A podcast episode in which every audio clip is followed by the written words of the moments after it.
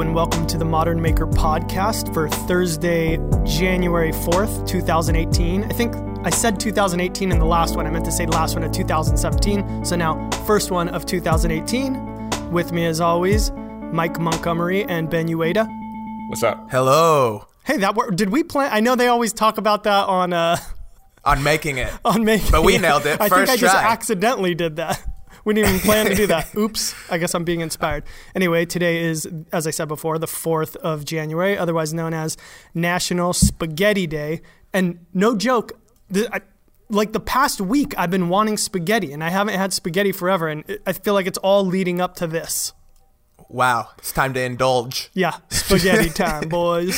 Spaghetti time. Cool. I got nothing. What are you Actually, working no, on? I could say something about spaghetti. let, me, let me riff on spaghetti a little cool. bit longer.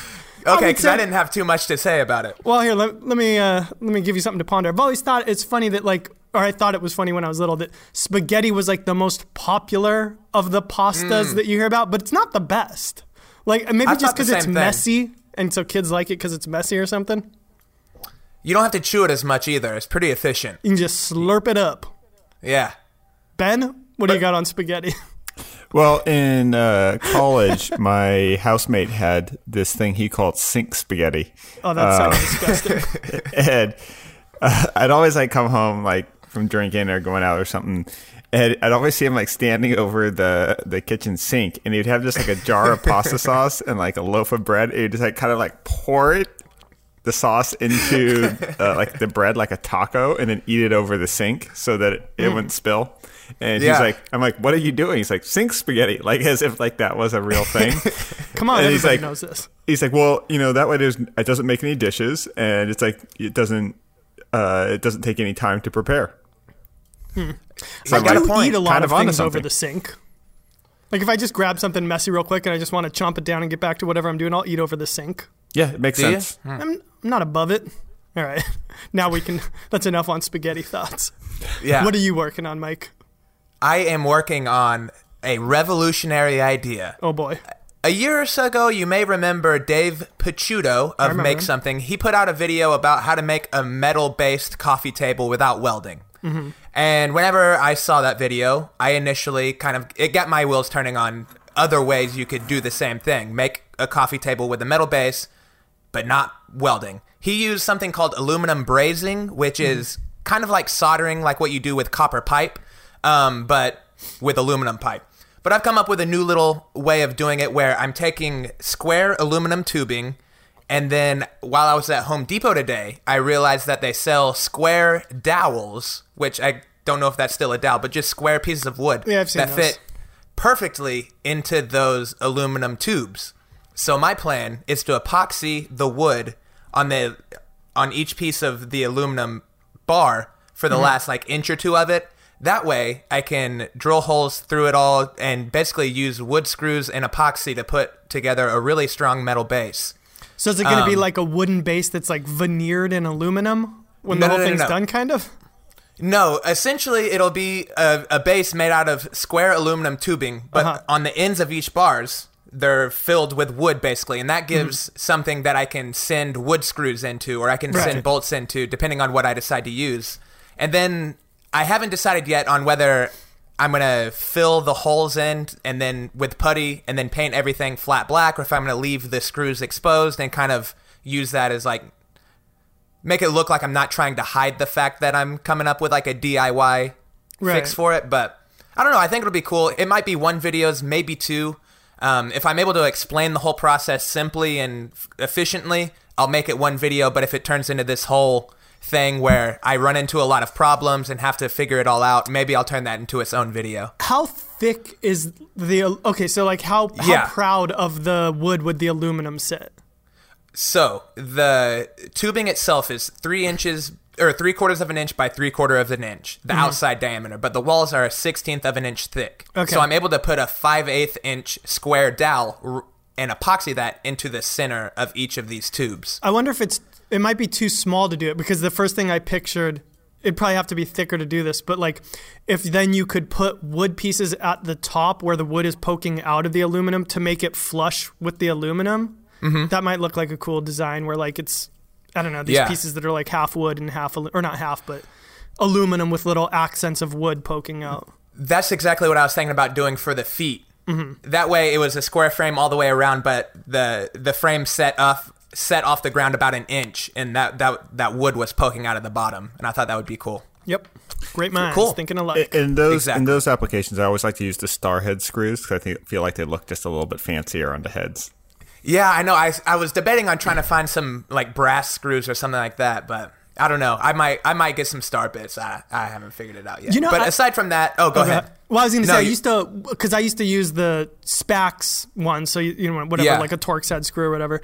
And I would always wonder, like, man, why would you, anytime you could use one of these, why would you not use them? Until I Mm-hmm. got that impact driver. And now I realize how easy it is to not strip regular so Phillips true. head ones. It's so true. Aside from that, this week on Wednesday, I put out a video using the Arbortech ball gouge to make this neat little desk lamp. I stacked up a bunch of three quarter inch pieces of pine plywood, and I got this.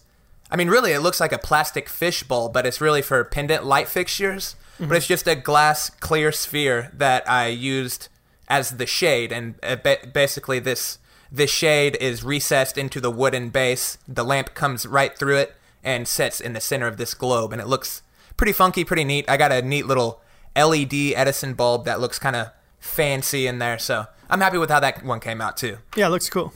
No, yeah, I- that was the first I- time I used uh, matte polyacrylic. Yeah. and I'm a fan.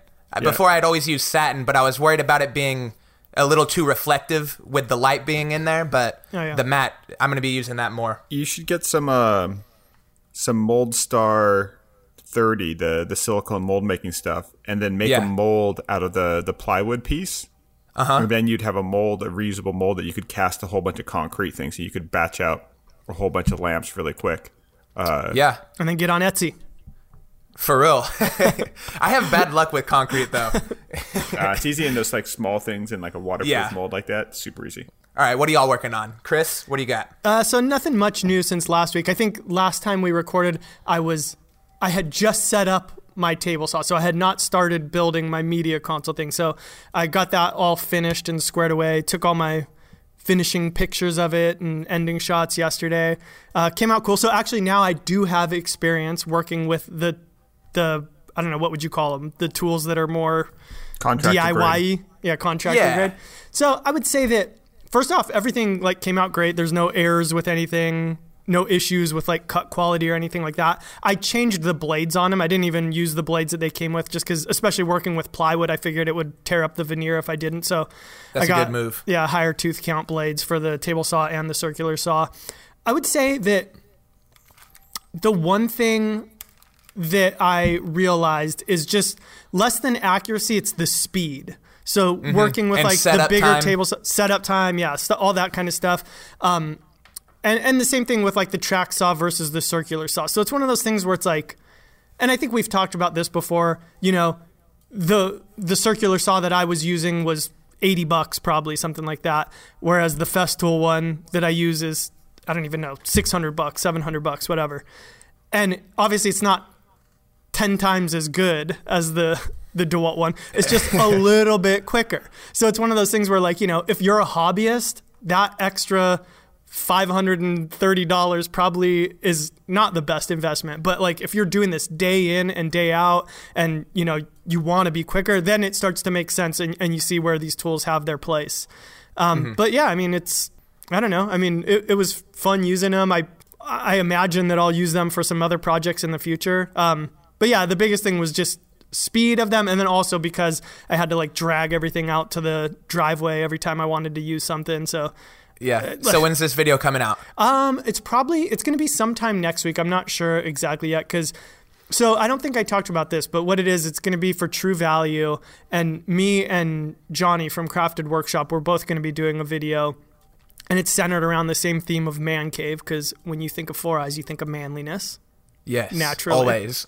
always first thing that comes to mind um, so yeah i think it's going to be sometime next week we got to talk with the sponsor and, and between each other to make sure that everything's on the same page but it should be pretty cool and I, don't hold me to this because i'm not for sure yet but i think there's going to be a really big gift card that's going to be attached to this like we're talking big enough to like you know if you're an aspiring diy or maker like definitely enough to like really get you kickstarted on having a shop. So That's more awesome. details on that later, and hopefully it'll be middle of next week. I'm guessing. Cool. Ben, what do you got going? Uh, well, the, the the slight buzzing sound that you hear in the background uh, is the a bunch of 3D printers going. So we're working on a bunch of 3D printing projects, and at the same time, I've been uh, editing the video for the steak boards. Um, so I don't know if I've mentioned them yet here, but I, I posted a teaser on Instagram, and it's the sort of you know with like Instagram stories now, you can sort of archive or, or pin some Your some highlighted Instagram stories. right? Like to that. So that's like it's it's in that sort of highlighted things. But Cool. I used the the Carvey CNC machine. So uh, let me backtrack a little bit. So I was uh, talking to one of my friends who owns some restaurants, and uh, we were talking about you know just what what are actually the sort of dishes that are tried and true that always sort of sell well in any of the restaurants that he has. And he was saying, you know, as a chef, he's not really super inspired by steak frites because you know just a skirt steak and some uh, fried potatoes. Not the most uh, challenging thing. He's like, but it's it always does well because people feel comfort comfortable ordering it, and who doesn't like steak and French fries? Um, Right. So we were we were talking about what you know maybe there's a way you can just improve like the presentation and the idea that you know steak knives serrated steak knives aren't a great way to cut steak. Uh, they're just a great way to cut steak on hard plates without dulling the knife because not as much of the blade comes into contact with the the porcelain. Oh, okay. So what he was saying was that uh, it's actually you know much more enjoyable to to serve steak with a really sharp conventional knife on like wood, right? Because then you get that you know you're like a sushi chef, you're just slicing Yeah. right through it.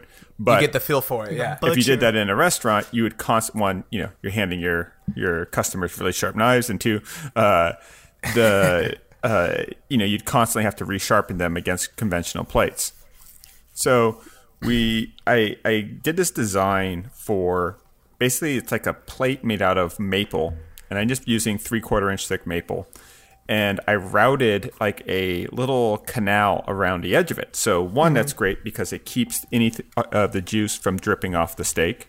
Yep. But more importantly, it funnels all that delicious meat juice into like a reservoir where you could add some other base for a sauce, right? So in the sort of video that I did, I, I added some like chili paste, uh, which is kind of like sriracha but with less sugar. It's like a little bit more concentrated. Um, and so when you cut the steak, all the juice gets collected and then mixed in with the the chili paste, and then you have this like little dipping sauce built into the thing that you're serving it with. Um, so it's a really simple CNC project.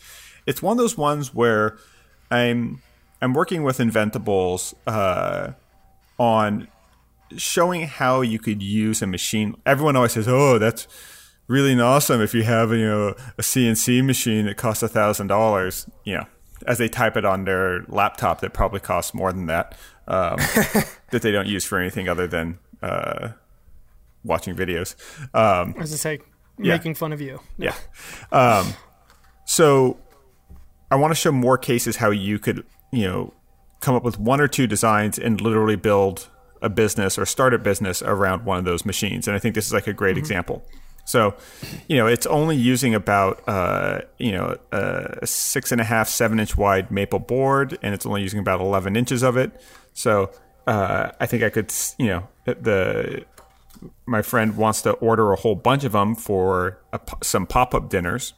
And uh, right now we're testing them by putting them through the dishwasher and seeing how many uses he can get out of it.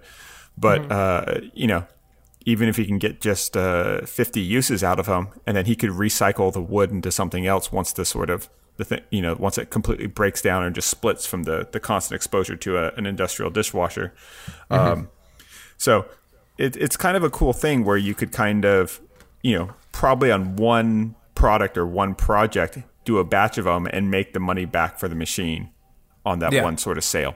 And, you know, doing stuff for restaurants like that is really interesting. Um, one, it's like if you're a custom woodworker, uh, maybe not so much in like the fine woodworking, um, but they're pretty interesting commissions because one, restaurants are always getting flipped over, meaning they're going out of business and then someone else has to reinvent, renovate it. So I know a lot of my friends that are interior designers have always done well doing interior designs for restaurants because they develop a shtick. And one of my friends who's an interior designer here in Boston has like redesigned the exact same restaurant, the, the same the same address, like three or four times for different restaurants that have come and gone into that space over the last ten years. Um, wow. So uh, working on that, on on editing that, and some 3D printing projects, and then uh, uh, for a sort of more down the road, I've started uh, sort of milling the lumber for. I'm going to be batching out a whole bunch of different uh, kitchen island projects. Um, because I was looking at like sort of remodeling trends, and that's like one of the most common sort of DIY renovation projects is to add a kitchen island. oh yeah. So uh, I went recently to the stone yard and got all those cool slabs of slate and marble and stuff like that. So I have all these different tops. So now I'm making different bases for all of them and showing a bunch of different techniques. And I'll probably end up doing about three different designs for it. Um, and uh, yeah, basically just making tables with stone tops. Very cool. Awesome. Question. Okay, that that dish that you said, Ben. What do you what do you call it? Steak free? Steak frites. The un steak fritz, the uninspiring one. I was thinking, what's the equivalent in our space? Dining so what's tables. the furniture? Just dining table. No, I yeah, coffee gotta like- tables. yeah, coffee like- tables maybe. but it's got to be like hairpin leg on Hairpin leg Yeah. dining tables. Yeah. like a, a, a square piece of plywood with hairpin leg. No, it'd be more Mm-hmm. like a, you know what it would be. It would be more like a live edge slab with hairpin legs. Yeah, that's probably it. Because it's like still high. It's still something that's high quality, but it's just kind of like Right. The material is doing most of the work, but right. you know, or steel base, you know, would uh, you know, live edge slab. there you go. Yeah. To somebody that Furniture knows the amount of effort that goes into it compared to what the customer, the value customer gets from it, there's a big like differential there. Because it looks really high end, but it's not anything crazy, you know. Yeah, not Yeah. super laborious. Sweet. Okay, what are we talking about? We're talking- Materials. materials. Beat you to it. Yeah. Dang it. So I thought we'd have like a nice episode where we talk a little bit more, a little more basic shop talk and, and, and riff a little bit of materials. And the way I thought we, we would do it is we, we would talk about sort of like our, our favorite sort of go to material. And that's not of all time, that's currently of the moment. Uh, we talk about something that uh, we've used multiple times, but always gives us a little bit of trouble. And hopefully that'll open it up to uh, the listeners to send in their tips for, for working with that. And then uh, we'll sort of end with one, with one that we're all sort of interested in experimenting more with. So I'll, I'll sort of kick it off with my sort of favorite sort of go to, and that would definitely be like three quarter inch plywood. Um, you know, I, I think most of my favorite projects have all been plywood projects. Um, the the staircase, the the zip tie chair, uh, the plywood table. Um, you know, I, I just think one, I like that it's available anywhere. Uh, you know, most countries have access to some sort of sheet goods, even more so than they might have access to two by fours. Um, I I think you know the strength and versatility. I like that you can laminate and make sort of structural members out of it. If you look at like what high performance structural beams are in a lot of buildings, they're they're often glulam beams, which are almost or or LVLs, which are literally just beams made out of plywood.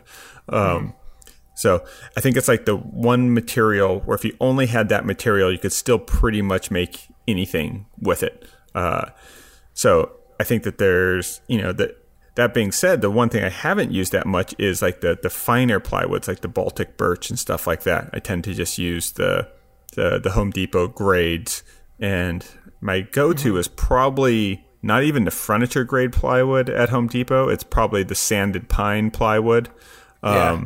which I've noticed is a little bit different East Coast versus West Coast. Um, but I Just think like it's gangster rap. yeah, exactly.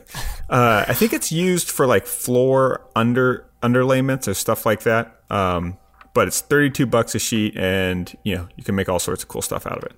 Yeah, I'm gonna piggyback on that a little on that one a little bit. And I'm the same way. I've used like really nice walnut plywood twice. And aside from that, I've used, you know, the maple and birch stuff a little bit. But I've got to say, the pine plywood is great. And I've mentioned it a couple times probably on the podcast already. It's just that that veneer face is so thick with the pine plywood. Before I kind of was on this really 50-50 fence on whether I liked using plywood or not because me not being the most like technical woodworker, it seemed like every project that was very plywood themed, I would sand through the corner of a ply like I would sand through that veneer at some point. Mm-hmm. And there's like nothing worse than getting to the final sanding process and then totally effing up your project. So once I like was just looking through Home Depot, and it was the price of it is why I even looked. I looked over and it's cheaper than that here. I think it's twenty nine bucks a sheet.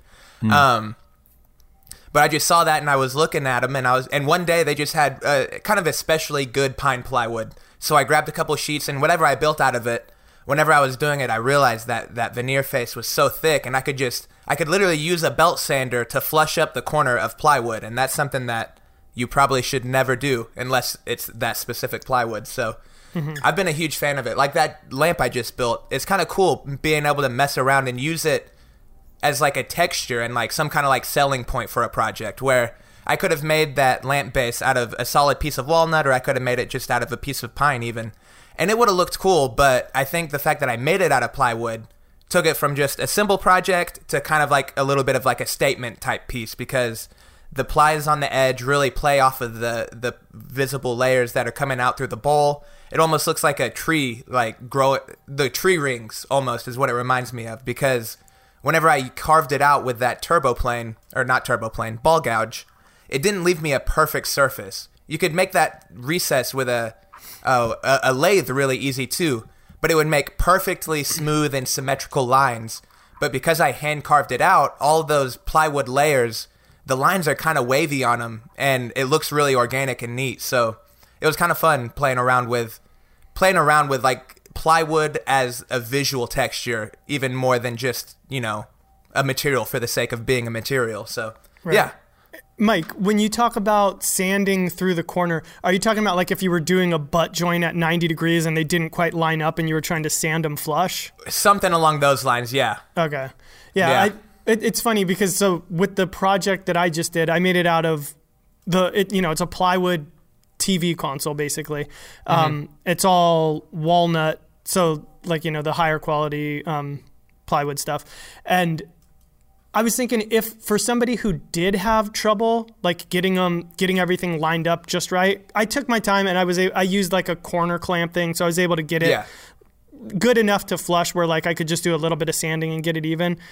I would say like if you are someone doing that, maybe err on the side of leaving it inset a little bit so that that way whatever you're sanding is the edge of the bottom or top piece. Or mm-hmm. even you could use that as almost like a design look. Like if you were to leave like a half inch of mm. overhang or something, it could just be another aesthetic to add on to the piece. Yeah, that could be cool. And then the that's been one of the times that I've like sanded through the veneer, and then it's also happened whenever I was flushing up edge banding. Oh yeah. Yeah, that was it. But granted, it was just another mistake where I was I had this sander and I kind of you know how sometimes Yeah, you kind of quit paying something. attention for a minute and it just tilts on you, and it was Yeah. I was sanding with 80 grit. I shouldn't have been sanding it with 80 Oh grit. yeah, that's pretty aggressive. Especially yeah, for a little piece of like the edge banding will go pretty quick. But Yeah. yeah, when I just didn't want to take the time to switch out the sheet. Is all it was, and you I pay for to- it. You know. I used to always just like only sand with 220 whenever I was doing plywood, and lately I've been actually doing 180 and then 220, and I found Ah. it's been working a little bit better actually. Very cool. Okay, because I normally start with, I pretty much have three sandpapers in my shop. I have Mm-hmm. 80 grit, 120 or 150, just depending on what I have, and then Yeah. 220 is Okay. usually all I have. So, and that usually works pretty nice. Nice. But yeah. Actually, I don't know if we talked about this before. I was actually thinking about it today. We might have. About if you could only use plywood or hardwood. Has somebody asked us that question before? I don't know. I think so. But- we had something like that. I think Yeah, we was said thinking- plywood.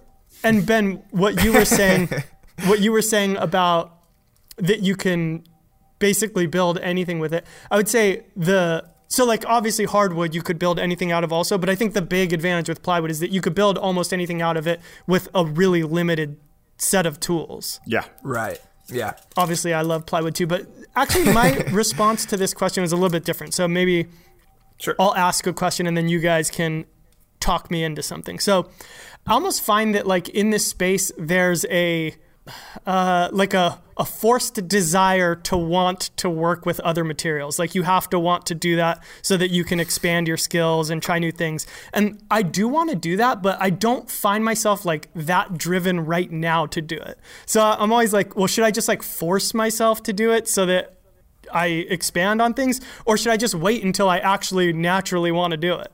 Just do what you want. Just from like knowing you as much as I do, you seem like the very like a lot more of a focused person than I am in terms of like whenever you want to learn about something, you learn as much about one thing before you move to the next thing. Yeah. I Whereas fair. I learn just enough to be able to get this done so that I can try something else. Mm-hmm. Um, and I think it's just personality type is all it is. And I think you should just you shouldn't don't make yourself do anything that you think you should want to do. You know what I mean? Yeah, yeah. See, I almost have this feeling like once I like, if I'm like, okay, I'm gonna start working with metal, like I'm gonna go whole hog into it, and not that I would then like quit working with wood, but like I'd be like, oh, I got to get this and I got to get this, and I want to have like a full setup going and like really throw myself into it. It- yeah, I think it's like it, it, it's funny when when people ask. Uh, I was listening to the Minimalist uh, podcast, and you know they were sort of talking about the best way to organize things. And I always think that when someone's what's the best way to organize things, I said, well, for me, it's always what depends on whether or not you're a messy person or a neat person. If you're the type of person that every time you use a tool, then puts it back away, uh, or every time you take off a shirt, you put it into the dirty clothes bins, and every time the laundry gets done, you fold it and put it away in like drawers. If you're that kind of neat person, then you should have like a cabinet or hook for every single tool that's sort of like labeled and doing that because everything's going to go back. If you're a person like me, which is not neat and organized, and you just kind of make chaos and then do like a big cleanup at the end of the day or end of the week or end of the month, um, you know, then it's like you know too many compart too many compartments never get sort of uh, used. So you just want these sort of bigger bins and sort of categories. Uh, they'll sort of take advantage of the of uh, of quickly sorting the chaos into a somewhat uh, acceptable manner. And I think it's the same thing with this, right? You know, uh, I, I like going to the Cheesecake Factory. There's a million things on the menu. Maybe that's more like when you think about the type, the amount of different materials that I use. You know, whereas what you're doing is you're going to a much greater In and out. degree. Exactly. Right. There you go. Um, so I think the the the, the you know there's multiple anytime you add one variable to a project it's going to change a lot of things. So i think like you know just adding uh, a cnc machine into your sort of a range of options is going to add a lot of variability right? So uh, i keep sort of you know taking stabs in totally different directions working with stone one week, concrete the next week, wood the next, plywood, 3D printing, uh, molten metal, etc. Right? Um, and in doing those, I sort of make little discoveries that I might then all synthesize into a project that that has a lot of different things going on to it. Whereas you're more, it's like you're you're, you're you know you're you're more investigating within a more contained area, but doing it really thoroughly, and then every once in a while you add in like a new tool, right? So I, I would see it more like if you just add subtle variables, that's going to give you a lot of differ- differentiation. Um, and you know, adding a CNC machine, or you know, I could see you not working in all this sort of crazy metal, but just subtly sort of experimenting with what's the difference between like a brass inlay versus a wood on wood inlay. You know, the, the metal's obviously less forgiving. It might change the way you do things. You have to be a little bit more precise, etc. Um, so I, I think I could more see you sort of definitely adding things in, but folding them in so where you can sort of thoroughly investigate that that one new variable. So it's not just sort of a random one off. Yeah. And the other thing about it is every time you add a new variable, there's a lot of time loss like factor within there. Right. Just as the lamp, for example, if I w- just built a normal lamp, I could go to Home Depot and get those parts really fast. It wouldn't take me any extra time. But I saw that plastic globe thing. Um, and so then I had to find out where I could buy it online. I had to wait for it to get to me. I had, you know what I mean? There's like that Right. whole process involved of doing something new. Whereas if you already are familiar with the products, where to get them, how to source them, how to use them, because there's also that like break in period of like Ben, the first like five concrete projects you made, you probably had three of those that totally failed because you're not used to like the exact perfect ratio of water to concrete or any of this. So there's that whole barrier of entry every time you learn something new. So that's something that I'm kind of uh, that's something that I'm kind of focusing the first couple of months of the year on is trying not to experiment too far because I want to pump out some projects. And I kind of realized that kind of towards the end of the year, looking back on projects, that it's like, man, every time I try something new, there's like two days of just figuring stuff out before you really are building. Um, so yeah, and especially since you you still have a full time job slash pretty much full time YouTuber, that's a lot of time, and you don't have a lot to lose, you know, or waste. Yeah. Yeah, I almost feel like in a way like I look at uh, the same way that you guys almost look at a new material, I do kind of look at like a new tool. So like, you know, if I was to get a turbo plane or a ball gauge or, or gouge, uh, like, you know, Gag. oh, cool. What kind of thing? Yeah, yeah. What kind of things could I do with this? Uh, um, the one thing that I will say though, that the times that I think most about wanting to experiment with new materials, it's actually less about wanting to use that material and more about just like the fatigue that sometimes you get working on a few similar projects in a row where you're just like, I need to do something different. Like, I just need to change of pace. Those are the times when it actually becomes the most intriguing to me. yeah. Any other thoughts on the topic? What are we What are we moving into now? So now would be what? What's the sort of material that always drives you crazy? Mirrors, right, Mike? Yeah, mirrors. That's a Well, gim- That's a layup. I'm working on some concrete planers right now, and I am going to be pouring the second batch tomorrow because the first one's failed. Uh, and that tends to happen. I've had quite a few concrete projects just not turn out as great as I wanted them to. I've also had a couple that came out really great. So there's definitely the there's the upside, but concrete it seems like hard hard fail or like really good pass. I don't mm-hmm. have a lot of middle ground so far with concrete projects. Yeah, concrete's an interesting one because it's the slow setting time. I mean, you know, mm-hmm. minimum you're waiting sort of 24 hours for it to sort of set. So on on one hand, it's incredibly cheap, which is awesome because you can make something, but but buying concrete furniture or paying someone to do concrete work for you, especially finish like a concrete fireplace or something like that, super expensive because it's so labor intensive. So it's mm-hmm. it's this weird thing. It's like the opposite of, of of like a walnut slab. A walnut slab, you can finish it with very little labor, but the material is super expensive. Yeah. Concrete's the exact opposite. The material's really cheap, but you end up making something really valuable by putting a lot of labor into it.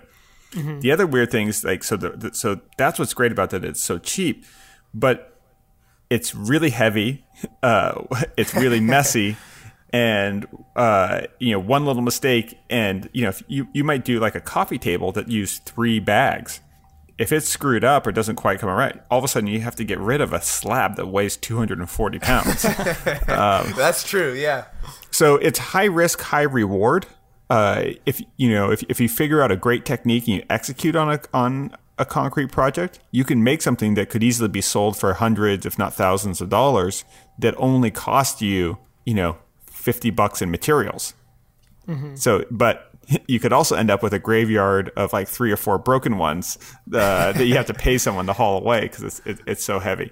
Um, it's also it's like you don't know if it's gonna, you know, You don't know until the next day, at least. Right. Yeah. Whereas like wood, you're getting feedback in real time. You're cutting it and you're seeing Mm-hmm. it. Okay, guys, sh- cut a little bit more and stuff like that. Concrete, it's like you don't know until way, way later. So it's kind of a, a weird, uh, a weird process that way.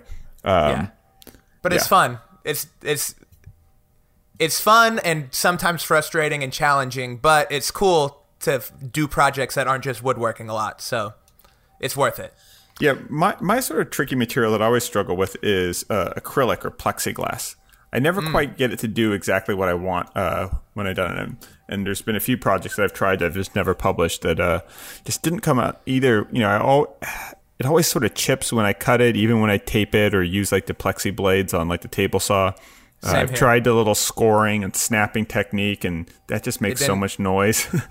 or it, like almost doesn't does it perfectly, right? And then one part just sort of goes all off on on on, on a diagonal. Um, yeah, so plexiglass always drives me uh, a little bit crazy, and then also uh, uh, any sort of like edge banding or stuff like that. Now, I recently saw some like uh, I think it was like an ad on on Instagram where they're showing that you actually use this like tape and then this whole little system that looked pretty easy. But I've never gotten edge bands to like work that well for me. There's always like one little corner that's not quite adhered, and it's just like it's like a like a hangnail kind of thing. It's like just wants someone to sort of pick at it. Yeah. Um, so yeah, those are those are the two things that have always sort of drove me a little bit nuts. You got to make your own. You got to make your own edge banding. That's the way to do it. Cut them strips. Yep. Yeah. I think, uh, actually, just thinking, and while I, you guys were talking right now, I feel like the best way for me to like really force myself into wanting to work with new materials and being excited about it is I should probably try to work on like doing a few more collaborations this year. I think that's a really good way, especially like when somebody has a little bit of expertise in something, so that you can like in a way kind of like hit the fast forward button in terms of if you're if you're working with the new material on your own for the first time it's probably better that you keep it a little bit simple and try to do something a little bit more pedestrian maybe whereas like I think that's why a lot of times I'm not excited to work with a new material because I'm like oh, I want to make something really cool like right out of the gate even though hmm. there's a good chance you're going to fail. But if you collaborate with somebody who has a little bit of experience, so like, you know, if me and Ben were doing something with concrete, Ben knows about concrete. I don't know anything about concrete. I've never done any concrete work in my life. It would be a way that I could like say, okay, here's like an aesthetic idea that I have in mind, and then that person could look at it and be like, okay, here are the problems with what you're thinking. Maybe we could do it this way, and you could kind of like make more progress quicker than you would be able to otherwise. Yeah. Yeah, I, I would love to see you collaborate with someone to do some lamps, uh, Chris, because I think it's something where you could have a lot of fun uh, doing something that doesn't isn't so sort of gravity dependent or sort of, sort of as structural dependent as some of your bigger furniture pieces. You could be sort of more free form and sculptural with wood, and because like sort of the lamps are often smaller, you know, you could it would it would be very freeing. I feel like to to maybe experiment because you're not using lots of material if it doesn't go well and then working with someone that really knows how to sort of wire things into all the sort of small spaces and and combine them. I would love to see you sort of do like a wood chandelier type thing. You know, it's funny. Every time that I see a cool bulb, so like Mike, when I saw that bulb that you just used, I do mm-hmm. like for a split second be like, oh, I got to do something with that bulb. Like it's Yep. awesome looking and just like a way to highlight it. And then I never like think to go like look like how much are these and where do I buy them? And I just like it falls out of my mind by the time I'm in front of a computer. Yeah. Well, I got it from IKEA, and it was eighteen dollars. So not that bad. Too rich for my blood. Okay, what's next? So, and then the the third category would be a material that you're interested in experimenting uh, more with, and I have quite a few of these, but I'll I'll, I'll limit it. Uh, the first one's Corian, which I've sort of mentioned before. Um, it's especially for CNC and digital fabrication pro- uh, projects. It's just something where that's food safe. You can heat form it, but it feels like stone or like a super, super hard wood. And it's just got such an unusual set of characteristics.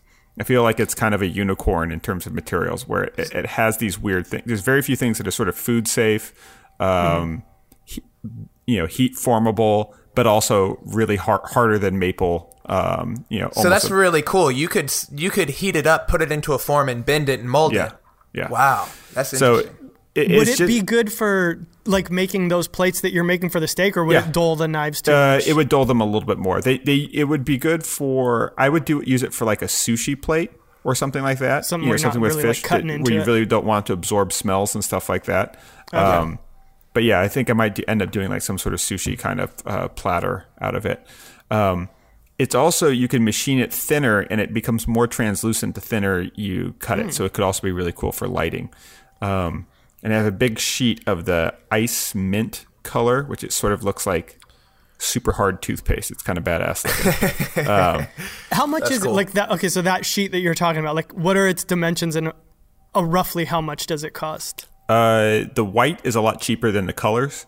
The Mm-hmm. the the white Corian, I think it's like I got like a it's a weird weird dimension, sort of like a four by ten foot sheet of it Oh, wow. for uh, I think like six hundred bucks or something like that. Oh, okay, pretty And expensive. But you can make a lot out of four Yeah. by ten. Right? Yeah, yeah. you're not gonna you're not gonna use it for making a huge. And I think like the Case or the whatever. ice mint was like eight hundred or something like that. There Um, go. but uh yeah, you can do some pretty cool stuff with it. The other, uh, uh, well, I'm gonna give two other ones. Uh, the other one is MDF. I haven't used MDF in a long time, and I always mean to use it more because it's. Uh, I mean, it's kind of a. It's always kind of thought of as like this kind of like you know bastardized, really worthless material, right? Um, but it's actually a pretty cool thing for milling because it doesn't really get any chip out. Uh, You know, there's no sort of uh, directionality to it. Um, so I think there's some potential with sort of MDF, uh, and and it's also very dimensionally stable. Uh, Yeah. The thing that sucks about it is super heavy. It's hard. To, Yeah. And the dust. MDF sheet sheet is is pretty uh, terrible. But That's uh, what's interesting though, is if you're using it from a carving perspective, you're not you're not breathing in all that dust, which is for my part why I hate using MDF. Is anytime you're cutting it, it's for whatever reason, if you breathe the MDF dust in, like it, Yeah, it just- irritates me way way more more, than anything else. Yeah, more glue, less wood. exactly. Uh, so MDF is one I think I think you could do really interesting pro- uh, project with that. I think there's probably some cool ways to finish it too. Yeah. Uh, that that you know where you purposefully are using. It. I remember like for a while is like uh, sanding uh, oriented strand board or OSB real smooth was like kind of a cool finish. Um, now it's it already looks dated. Um, but I think MDF is something you could do some cool experiments with. It's a cheap material, dimensionally stable. And then the other one is polycarbonate, uh, which I think that's what you used for your greenhouse, right, Mike? it is, yeah. It, it's an interesting material because you can use it outdoors. It's clear. It's cheaper than glass. It has better thermal properties, and it's very uh, UV resistant, meaning that it doesn't, cha- you know, get weird colors over time in the sun. Um, so I think I'd like to do some more kind of like, you know, in between sort of like glamping and sort of greenhouse projects out of polycarbonate in the future, or even maybe make like a little, you know, a little uh, like kind of like camper trailer kind of thing. Yeah, that could be cool. Little modular cabin or something. Yeah. On my list for the year, I want to stick for the first couple months. I want to get back into woodworking. I've been more interested in kind of what you're talking about, Chris. I really have a couple project ideas where I want to use box joints, something I've never done before. Um, I'm kind of interested in learning dovetails, but I wouldn't hand cut them. Also using a jig. Um, I'm interested kind of in trying a couple of the like finer woodworking techniques that I can kind of build a little bit more repertoire on.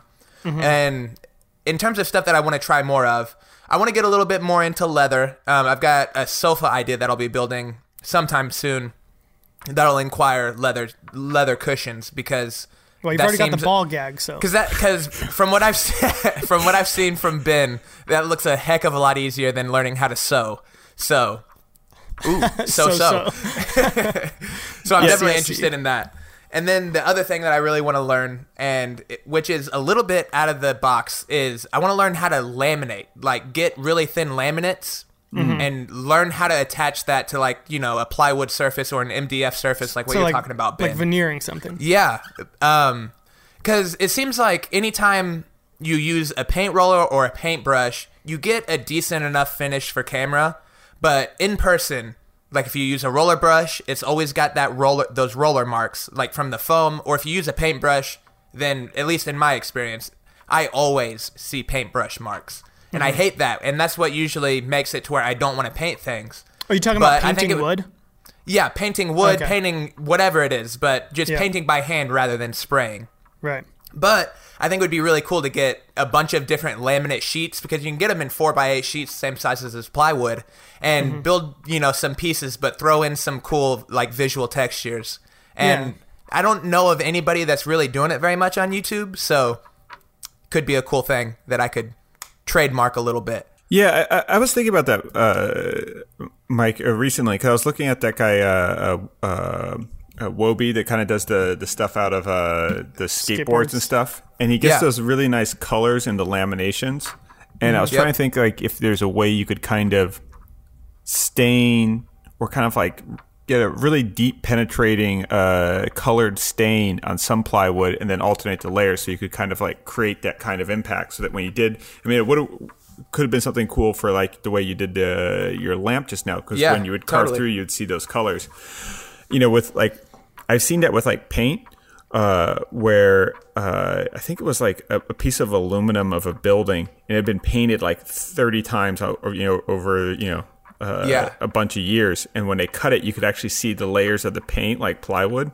That's now, obviously, cool. like yeah. latex paints would be way too soft; they would all kind of like peel and stuff like that. But I think, yeah, it, there is something interesting in that kind of uh, you know, in addition to just the forms you can get by sort of and strength you can get by sort of laminating things together, but the way you sort of also sort of creating those hidden contrasting color layers underneath that then when you sort of carve through or sand through, it can create its like a sort of a secondary grain. Yeah, exactly. So I don't know if anybody listening has experience doing this because I don't. I've not researched it much. It's just been something that's kind of been on my mind for the past three or four weeks. I don't know if that's something that you need a vacuum form for, if it if you can do it with you know clamps and pressure. But if anybody has experience laminating you know big surfaces, uh, Mm-hmm. whether it's like for countertops, I think it would be the same kind of general uh, process. But yeah, if anybody knows about that, I would appreciate any info you would be willing to give. Uh, so feel free to hit me up on Instagram or email me, whatever. Nice. It's funny, actually, the first thing that popped into my head was not really a material, but more just like playing with color more, which Yeah. is kind of what you just talked about. And a few ways that I thought about doing that. So, you guys tell me, is MDF a good candidate for paint? Because it is really smooth and doesn't have a grain. So, it, Yes. I mean, I think it's kind of porous. So, maybe like the first little bit's going to soak Yeah, in. a then you lot might of- have to do a lot of, la- of uh, You know what's layers, funny? In, in my architecture background, like a lot of really high end cabinets are just MDF, but they have a real expensive multiple layer high gloss lacquer applied over it.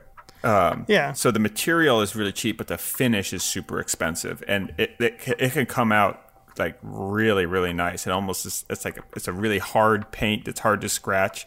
Um, That looks very very glassy. get like an automotive finish. yeah. I'll tell you the secret to getting a good DIY finish on MDF. Just painting the face of it is fine. Just make sure you use a primer before paint. Mm-hmm. Yep. But the tough part with MDF is the edges because that's 20 times more porous than either of the faces. Mm-hmm. So what you do is you make a 3 to 1 ratio, 3 parts wood glue, 1 part water, mm-hmm. and you get a foam brush and you paint that on the edges. Let that dry and then sand it smooth and that should pretty much block any of the a lot of it from absorbing into the edges. Mm-hmm. Yeah, because so. on on this media console that I just did, I did sliding doors that are colorful on it, mm-hmm. and they actually came out surprisingly good. It was just walnut veneered plywood that I painted, and it came out like. You know, if you're looking at in person, it's like not quite as smooth as you would like to the touch, and you can see the grain a little bit through it. But I probably put like three coats on it, and it came out better than I was expecting to. I thought I was going to have to do more work on them, but I think like yeah, for drawer faces and that kind of thing, probably using something like MDF if you wanted to experiment with color would probably be a good way to go. Um, the other things that I thought about would be like acrylic sheets. There's a place not too far from my work. I went there one time, and it's like a huge industrial warehouse where they have all kinds of like every color imaginable and you know Oh, wow. translucent or opaque. Like it's like a huge warehouse full of stuff. Um, I'd probably and and the cool thing about that is I could use most of the tools that I already have, just getting like different blades and cutter heads to to work with those materials. So those are the first things that really popped into my head because I think that experimenting with color is something I've done like a tiny tiny bit on the channel, but not a lot. And if you like at my house, it actually there's like a lot of like whimsical decor, like colorful things that I have in my house. So I actually really do like colorful stuff. My wife used to tell me that I dress like a Skittle because I would have on like a yellow shirt and like a purple hoodie or something. Um, Yeah. but yeah, that's those are like the first things that popped into my head in terms of experimenting with something new that that actually does like interest me and I feel I feel like is not too much of a leap that I could like pretty quickly implement it. Yeah, I think I, I would love to see that, uh, Chris. Like, I think that would be that would be really interesting to see your sort of take, you know, in terms of geometry and sort of proportions and the lines of furniture, but like, but colored. One, I think it, uh, it opens. It, it would be freeing in a lot of ways because you know you don't have to sort of if, you, if you're using like nice wood, you almost always have to kind of show it, and then like accenting any color off of it is doable, but it always feels like ugh, it's kind of Right. you're taking Yeah. the cheapest thing and you're sort of putting it in the forefront, whereas the, the, the most valuable thing is getting put into the back burner in that sense. Um, Right. But uh, doing like uh, yeah, and, and also I think you know experimenting with uh, sort of completely opaque paints versus like colored stains. Like, I mean, it's pretty easy to take any water based stain, kind of dilute it, and you know, you can layer it into the wood. Uh, it'll raise the grain up, and then you can kind of sand it and do that. But you can get these these nice sort of like landscapey, very especially wood with like a pretty broad grain. Um, You can get these kind of nice. Uh, it almost looks like kind of like cloudy, kind of sunset kind of colors when you when you when you add sort of color tints to it and stuff like that. Um, And the other way that I think is interesting is you can kind of then pull the color back by light, you know, lightly sanding it down a little bit. Yeah. The other thing, one last thing that I want to do at one point this year is I want to build like a really nice high end piece of furniture out of poplar. I just Yeah. want to see what it looks like. Pop- poplar, I'm, I'm sure people have done it before. poplar can be good, but I I would accentuate the green, right? Like Find the greenest poplar you can get your and, and hands then on. do the like green a, just, turns brown though over time, correct? Dang it. I think it does. Not if you take the picture soon Uh, enough. it depends on if it's in the sun or not. Oh, okay. It's with UV. Is Yeah, what happens. I Okay, think. got it. Um, but poplar ha- is a, a joy to work with. It's incredibly straight, uh, and it takes paint really, really well. Uh, That's why it's like it's in. It's like it's a, it's a pretty uh, common uh, architectural molding uh, type of wood. Um, okay. so. Uh, yeah, I, I think that green could be could be emphasized, especially with some like brass hardware or something like that. If you did it kind of like a like a, a low saturated green with a, with some brass accents, could be really cool. Yeah, I've only used it a little bit, but from what I've understood, it kind of it machines and works like a hardwood, but it's really soft, so it cuts is pretty soft, buttery yeah. Smooth. Um, So yeah, I really liked working with it. I think I just made a couple boxes with it, but Good, yeah. good CNC uh, hardwood. Ooh, yeah, that would be perfect. Crank up the crank up the feed rate. Boom, baby. Yeah, no, I, I, I you know, it's funny too. And it, it- there's there's been plenty of times in, in history where something started as kind of a cheap thing and then later became valuable. I mean, there was a time when they felt when they fed uh, lobster tails to prisoners because they thought it was sort of like junk food. Um, and and these things always kind of you know switch around and change over time as things become more fashionable. So you maybe you're just going to ignite the popular craze and suddenly it's So going to become valuable. Make popular popular. Uh, Again, yeah. That's what we're be a real do. popular guy. All right, should we move on to what we're obsessed with? Yes. Here, I'll go first then. I've talked about this before, but it came back for a new season of Black Mirror, which Ooh. I've watched them all except for the last one, and so far it's been a, a very good episode. Some or a very good season. Some definitely some very dark episodes, but there's a uh, at least one lighthearted one in there. So and it comes right after the darkest one, so that's good. If you're a don't watch that one like right before you go to bed. That way you don't go to bed like too depressed or something. But very good show. For anybody who hasn't seen it, I still highly recommend it. Skip the first two episodes from season one; those ones are not very good. What? Start on the third episode. The first episode's amazing. No. Is that the National one where the one the with the g- pig? with the pig? Is that the way the one where the guy has to? Okay, yep, never mind. I don't even want to talk more about it. But I watched half of that and I quit. I was like, I because you Mike's out. recommended it, Chris. But I didn't Yeah, see- listen. To, I didn't listen to you say go to the third one. I don't like got that partway episode. through that and I was like, I know where this is going, and I don't think I, I- want to watch that. I felt like that episode was like it was like a big build up to like uh it's got to have the shock value. It's the first episode. It's got to felt like set the precedent for what the series value is. and like and watching it I felt like am I supposed to think it's funny or am I supposed to think it's gross? Like I felt like I was in a weird middle ground of like not Mm. feeling any one way or the other. And like I get the social commentary of it, but um yeah, I don't know. I just feel like it's a kind of like a turn off episode compared to what a lot of the other ones are. So I don't I, I would recommend not to watch that one first because I don't think it gives you like a good It's Uh, not representative. yeah, it doesn't give you a good example of what the show's about. Cool. My pick is a movie called The Killing of a Sacred Deer. And it's also on the dark side. It's directed by the same guy that directed the movie The Lobster with Colin Farrell, which Oh. was like a very it's like a very weird indie art flick, Yeah. but it did really really well like critically and it was The Lobster was good. It's it's really weird, but it's it's good. So this came out uh, a little bit ago, so I watched it.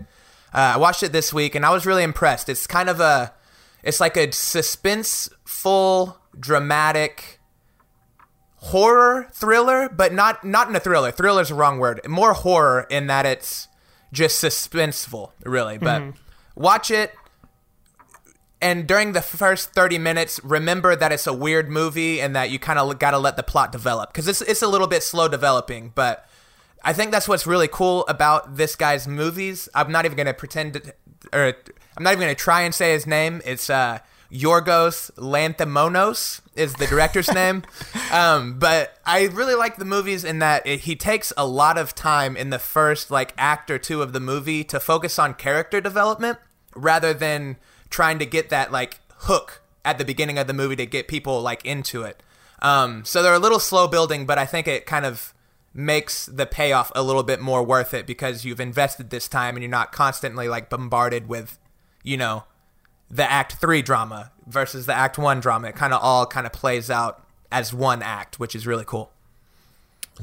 Well, let's, let's keep it into sort of video content. Uh, for for me, I just finished uh, season two of Stranger Things, um, and I just think that it's it's not like one of my favorite shows, but I just think it's so smartly crafted to be popular to such a broad audience, right? Like, uh, and yeah, I mean, uh, you know, it, it can.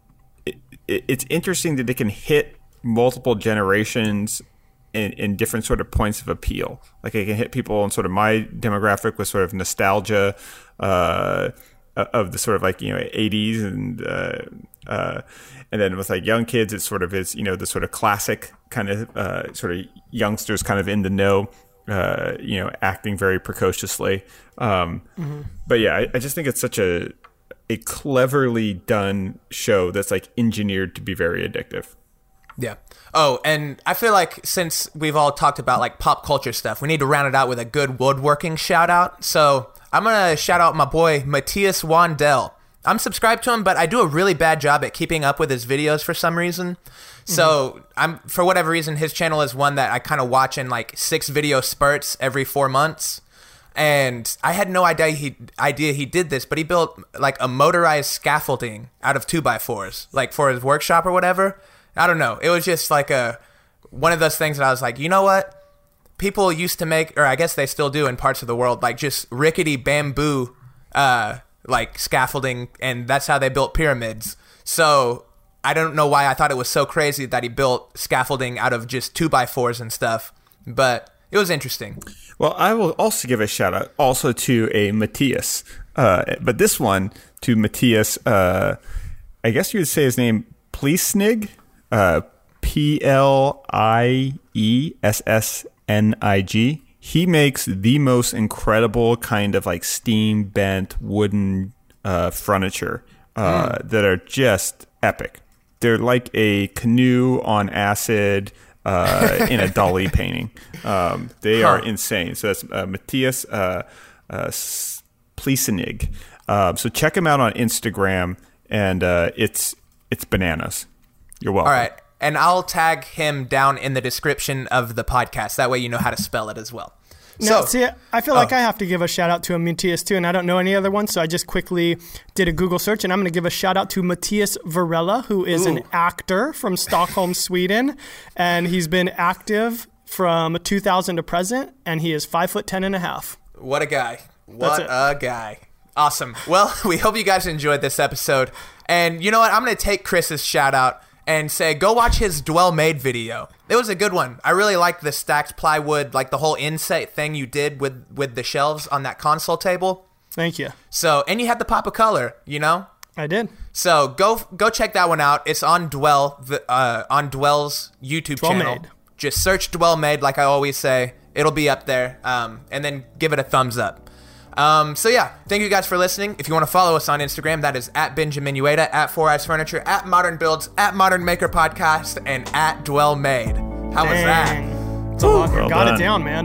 Boom. See you guys. Bye.